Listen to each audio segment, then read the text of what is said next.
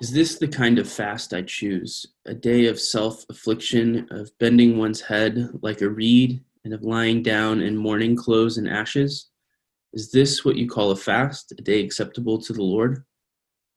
Isn't this the fast I choose? Releasing wicked restraints, untying the ropes of a yoke, setting free the mistreated, and breaking every yoke? Isn't it sharing your bread with the hungry and bringing the homeless poor into your house? covering the naked when you see them, and not hiding from your own family? Then your light break out dawn, and you will be healed quickly. Your own righteousness will walk before you, and the Lord's glory will be your rear guard. Then you will call, and the Lord will answer. You will cry for help, and God will say, I'm here. If you remove the yoke from among you, the finger pointing, the wicked speech, if you open your heart to the hungry and provide abundantly for those who are afflicted, your light will shine in the darkness, and your gloom will be like the noon. It's the word of God for the people of God. Thanks be to God. Thanks be to God. So we'll, we're continuing on in our exploration of spiritual disciplines during the Lenten season, and I was supposed to talk about fasting two weeks ago, and I must admit this sermon is pretty different than it would have been two weeks ago. Because I don't really ever recommending telling someone who is starving or who has an eating disorder or who is nursing a child or who's otherwise suffering to take up a fast on purpose. To do that seems kind of cruel or you're not really reading the room. After all, fasting um, it's good to have a little bit of a working de- definition. Fasting according to richard foster in the celebration of discipline which is kind of like the spiritual disciplines manual says fasting is abstaining from food for spiritual purposes. So it's a spiritual discipline. It's it's a going without something good and necessary for the purposes of connecting with something or someone who is ultimately good and ultimately necessary Fasting is a reorientation around the notion that human beings don't live by putting bread or whatever your chosen nourishment um, into our mouths, but we rather live by consuming and obeying the very word that comes out of God's mouth. Throughout scriptures, there's all these iconic fasts. There's Moses at Sinai who fasted for 40 days and 40 nights without food or water. It's in Exodus 34 all the way until Jesus' is testing in the wilderness. Jesus went without food for 40 days, mimicking Israel's roaming in the desert for 40 years. That story's in Luke 4. The scriptures brim with other examples from Elijah and uh, Ezra and Nehemiah to David and Esther and John the Baptist and Paul, among others. In fact, when Jesus gives his disciples his famous instruction about avoiding hypocrisy, he says, when you fast, not if. There's a presumption that fasting is happening for those who are walking with God. It's neither a complete oddity nor is it a prohibition. It's just kind of an assumption or presumption. But here we are, all of us on this call, all of us around the world are in some sense in an extended season of abstaining, whether we like it or not. We're abstaining from presents, from some of the things and some of the people we most love, from the commutes to the office that give us purpose and identity. We're abstaining from time with colleagues or time away from children the very things which make us hum, which sustain us. In some way, during this time, we're all involved in a fast that we did not choose. Maybe framing this indefinite time, hopefully it's a short indefinite time, apart, maybe framing this time that is wrought with fear and separation and claustrophobia as a fast might help us. Not just as a as a stay-at-home order or as a as a freeze, but as a fast.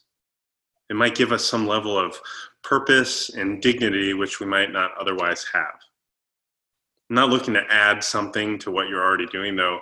Um, in this time that's kind of feels free floating, having some elements of structure or prayer or liturgy might help our amorphous days. That might not necessarily be bad. But by framing this as a fast, I want instead to describe this new and temporary world that we're in, that we all find ourselves for. Because I think fasting is good at doing a couple of things. So if we frame it this way, we might actually reap some of the same benefits of fasting. But a quick note when you, whenever you're talking about spiritual disciplines and fasting in particular, you can't talk about um, what they're for. Like the, these these things that that we're going to list are byproducts or logical consequences, but fasting can never be for what you're going to get out of them. Fasting is first and foremost about God and it's for God. It involves us, it includes us, we participate in it, but it is about God. Like observing the Sabbath, like prayer, like so many other things in this grace filled Christian life, we don't do anything out of compulsion, and we don't do anything to trigger God into action or favor. If if we could if we could do that to God, that would actually make us God. In this time that we're in, though, where there's so much discourse about how um, how our society and our world it has this like capitalistic overreach where everything is about the bottom line and profit.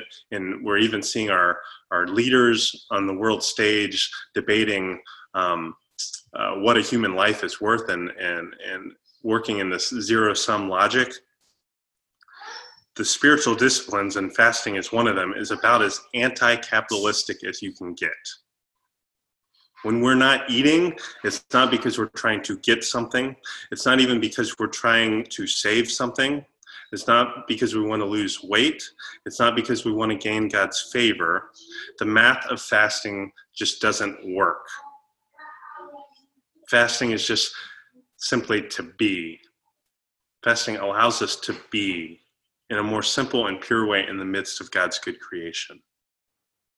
Fasting lets us have our eyes opened once again, to be awakened to this world that we didn't create, that we don't sustain, that we won't see end. But God includes us in this world. God calls us to participate in this world. God gives us a spot. God is hospitable. He, he, God creates space for us to be in this world alongside everything and everyone else. That's just a little side note about what fasting is for or shouldn't be for. So, two things I think that fasting uh, is actually good for, though. Well, f- uh, first off, this is uh, I, am fasting during Lent this time, um, and so uh, I'm giving up um, uh, sweets for Lent. And my kids know this, and they taunt me with it every night at dinner, every every meal actually. Um, but fasting is is uh, when I I looked for some images about fasting and I found out this comic of this person going, doing a seven day food fast and this was day seven and it was all the strength. Again this is this is what fasting's for is to make you strong. It says all along food was only holding me back. That's day seven. This is day eight so we're not as strong as we think we are or we might become by this fasting is always an act of humility. But the first thing I think that that fasting uh, is good at is that fasting awakens us to our identity. Here's what I mean by that.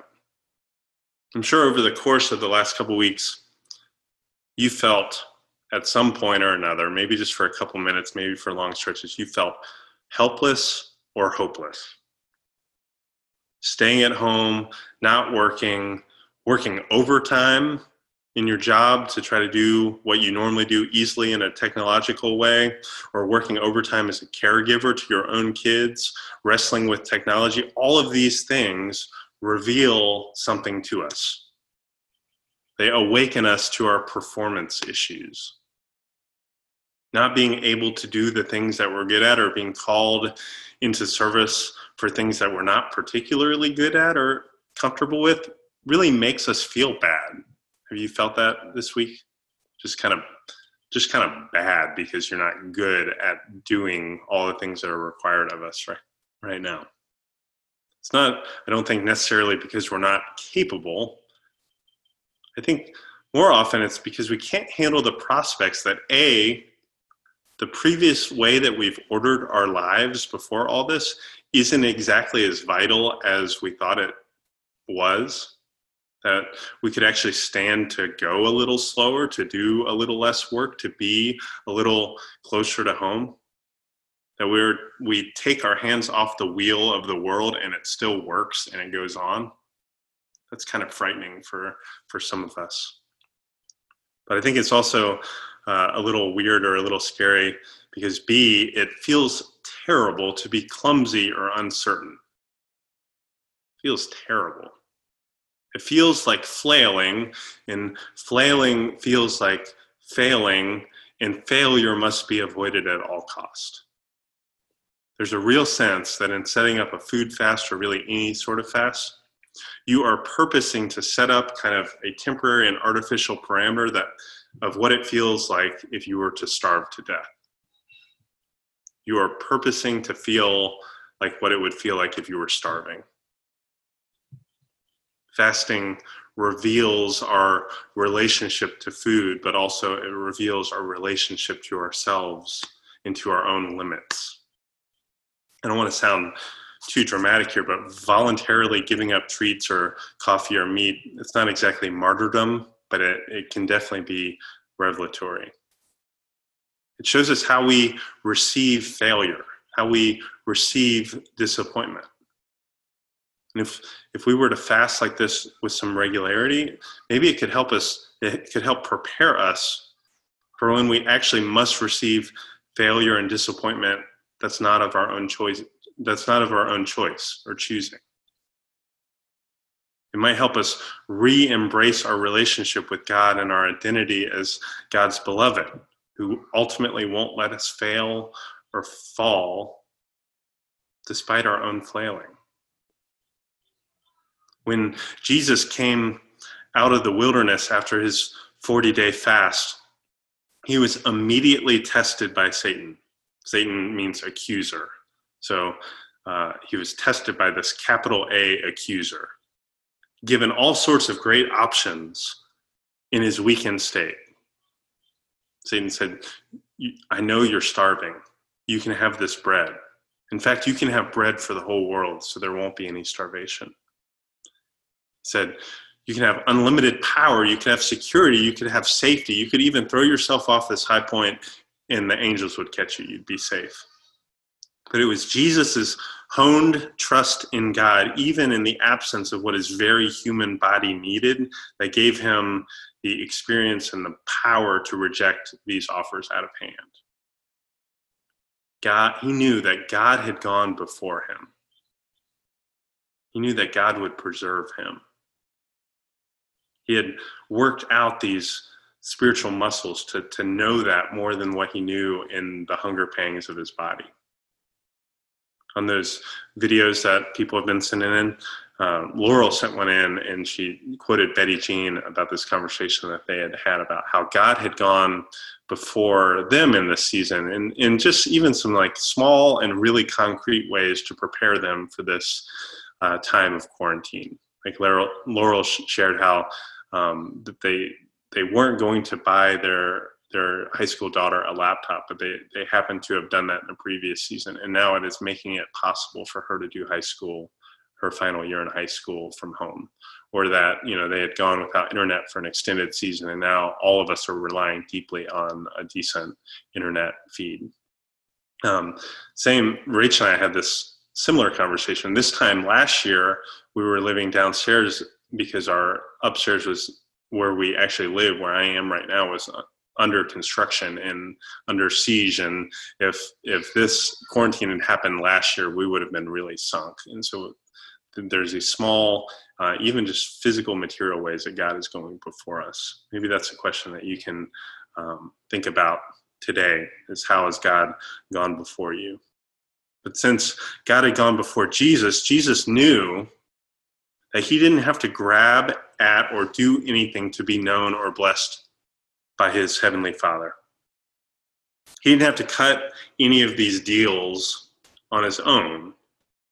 He just had to live into his baptized identity as God's beloved Son in whom God was well pleased. If you go back to Luke 4, the beginning of that, before Jesus goes into the wilderness filled with the Spirit, Jesus undergoes a baptism by John the Baptist in the, in the Jordan, where the sky breaks open and the Spirit dove comes down and bestows on Jesus this privileged, beloved position as God's Son. He, Jesus leans into this identity. He knows that he is beloved by God, period. This is also the identity that we spend our whole lives stripping back performance and presumptions that we're always trying to build on. Fast time, wilderness time, quarantine time is a good time to do some of that stripping. It allows us to awaken to the reality today in this quarantine fast with all its restrictions and inconveniences and isolations and suffering that in Christ you are God's beloved child whom God is well pleased. Before you do anything, before you do the right thing, before you've done the wrong thing, you can do nothing to earn God's love or, and nothing to nullify God's love. You just need to rest in God's grace. So fasting can show us, can awaken us to our identity. Fasting can also awaken us to idolatry, to our idolatry. If fasting is good at awakening us to the way performance drives us to false identities, it's also good to re- re- reveal our idolatries. I kind of hesitate to use the word idolatry. It kind of lets us off the hook. It's hard not to tune out when you hear idol. It either sounds tinny like some wild eyed pit preacher who's just calling everyone idolaters and the fingers are always pointed outward, or it's anachronistic. I doubt many of us during this quarantine time, aside from maybe Nate Hood, are sitting around crafting things out of clay, figurines and pots and such, things that might be considered possible idol prospects. But Isaiah 58, like any good prophetic diatribe, awakens us to our idolatry and does so in a really specific way by connecting the false images we have of God or the gods that we worship with the messed up ways we treat our neighbors. For the prophetic imagination, injustice equals idolatry. Injustice equals idolatry. Distorted neighbor love always flows out of a distorted love of God. So Isaiah is speaking for God and asked for a reconstituted fast, one which God would choose. Not just where people walk around like sad sacks, but where the chains of injustice and oppression are broken. Not just where we do without, but where we do for, for those around us, where we reconfigure ourselves as intimates as flesh and blood, as family with those who we've created distance from. It's in this action, to quote another prophet, doing justice, loving mercy, and walking humbly with God, that God shows up in our fast. God shows up in this unchosen fast. It's then that God responds as a light to illumine, as a hope for a new day, as a listening ear. I hope this quote, fast that we didn't choose, this quarantine or the stay at home order, has begun to reveal some of these things to you. Not just on a macro scale where you get to judge people who like hoard. I guess that's one form of injustice is hoarding, shows our distrust. We not just on a scale where we can just point our fingers outward and judge the people that hoard toilet paper or hand sanitizer, or judge the people who mess around with decision making in Congress. But I hope this also helps us reveal and illuminate our own hearts. because crises like this don't make theologies, they reveal them. They reveal what we really hope for and who we really hope in. I came back to this piece in Sojourners magazine. It was written as a litany for um, for Lent before all of the COVID nineteen really started to affect uh, Beth Watkins, and she has a litany um, with Isaiah 58 of, of things that our fast could really be about. There's all sorts of things on, it, on here. What if we fasted from self preservation and safety as our highest priorities? That really sounds a little different several weeks later in the midst of social distancing, where actually our, our isolation might be a way to help others preserve themselves and not just a measure of self preservation, especially for us younger people. What if we fasted from seeing mindless consumption as recreational? This might have a little different taste as now we're close closer than ever to our pantries and probably eating more snacks than we've ever considered like it can really reveal to us some of our habits and our associations and relationships with food and with cons- literally consuming or or more broadly what consumption means i've been encouraged though to see some of the Isaiah uh, imagination. Like this is Isaiah 58. A few later chap- a few chapters later is where we get our Oak Church name from in Isaiah 61. And I've been encouraged to see some of this Isaiah 61 imagination that we've been cultivating over the last five plus years. It, it seems like uh, in some ways it's being activated in this community by the creativity and care that I see. I see it in the people that are reaching out to help outside of themselves or their household. Even, you know, people with kids who um, have the most going on, or, or with roommates who you're not being around so much. Um, checking in on other people, sending text messages to other people, uh, linking up with video calls, even if you hate that medium. Um, I'm getting I'm getting phone calls from people who I've never gotten a phone call with, even though I've had their contact for several years. I'm seeing this in the ways that we're linking up with the Lakewood Community Project to help map people and resources for mutual aid in our neighborhood. I'm seeing this in the, the Oak Folk videos that give little glimpses of humor and creativity and help us see and be seen. I'm seeing this in surprise care packages of toilet paper and other small but very vital supplies. Like any fast, though, any time without, it's tempting to want to hunker down and to make sure that you can even survive. I'm seeing some people cut against that instinct, but I feel that in myself this need to hunker down to make sure we're going to survive. But I, I want to make sure that we're accounting for something huge in this in this world of fasting. Whenever you are talking about fasting, you also need to recognize that you are, when you are fasting, you are by photo negative, um, uh, reminding yourself and reminding this world that this is a world where feasting also exists. You might, you might even say that like uh, feasting always uh, is always there, and sometimes it just has a silent e, so we call it fasting, right? Wherever there's a feast, there also has to be a fast. Norman Wirzba talks about this. He says, People should feast so that they, they do not forget the grace and blessing of the world, and people should fast so that they do not degrade or hoard the good gifts of God. In short, we feast to glorify God and we fast so that we don't glorify ourselves. In my Lenten fast of sweets. I always look forward to Sunday because we set up these Sundays inside of this fast as little Easters, little eruptions, little instances where, where we, little feast days. In the midst of a whole season of penance, there are still feast days. And I don't think these are like pressure release valves. I think instead they should be like Psalm 20, 126 uh, tells, like these moments of sowing in tears and reaping in joy, and they're all happening kind of in the same space, in the same time. That hope and joy can and must interject. That intimacy and love must break through even in the middle of social distance. So these feast days help me remember that. I look forward to them all week, not in a way that distracts me from my fast, but in a way that, that dignifies my fast.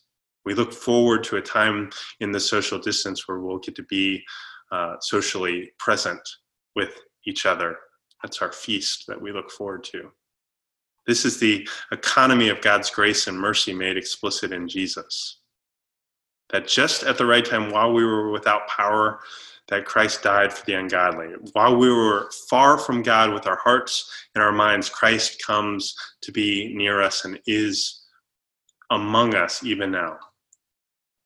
Even when we don't feel very Christ like, even when we don't feel like our efforts to be uh, like Christ are gaining much ground, God gives us grace. The Spirit crafts us into Christ likeness.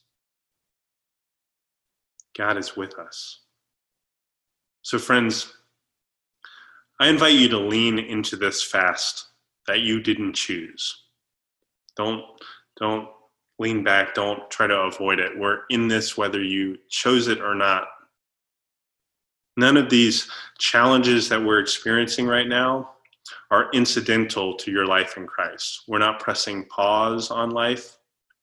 These are not obstacles to life in Christ. These conditions right now, right here, whether you've recently come into more time or your bandwidth has drastically shrunk, right now, these conditions, this soil is exactly the soil for you to flourish and grow in Christ. This is, is the time to be with God. This fast time and this feast time as we look forward in this Lenten season to the feast of the resurrection in two weeks with Easter. This is the time to be with each other and to be in Christ's presence together. Amen. Will you all pray with me?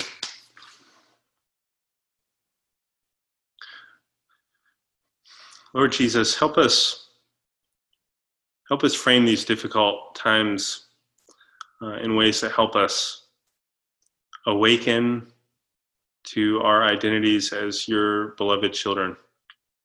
Awaken to your great grace that meets us exactly where we are. Help this time also help us awaken to our idolatry.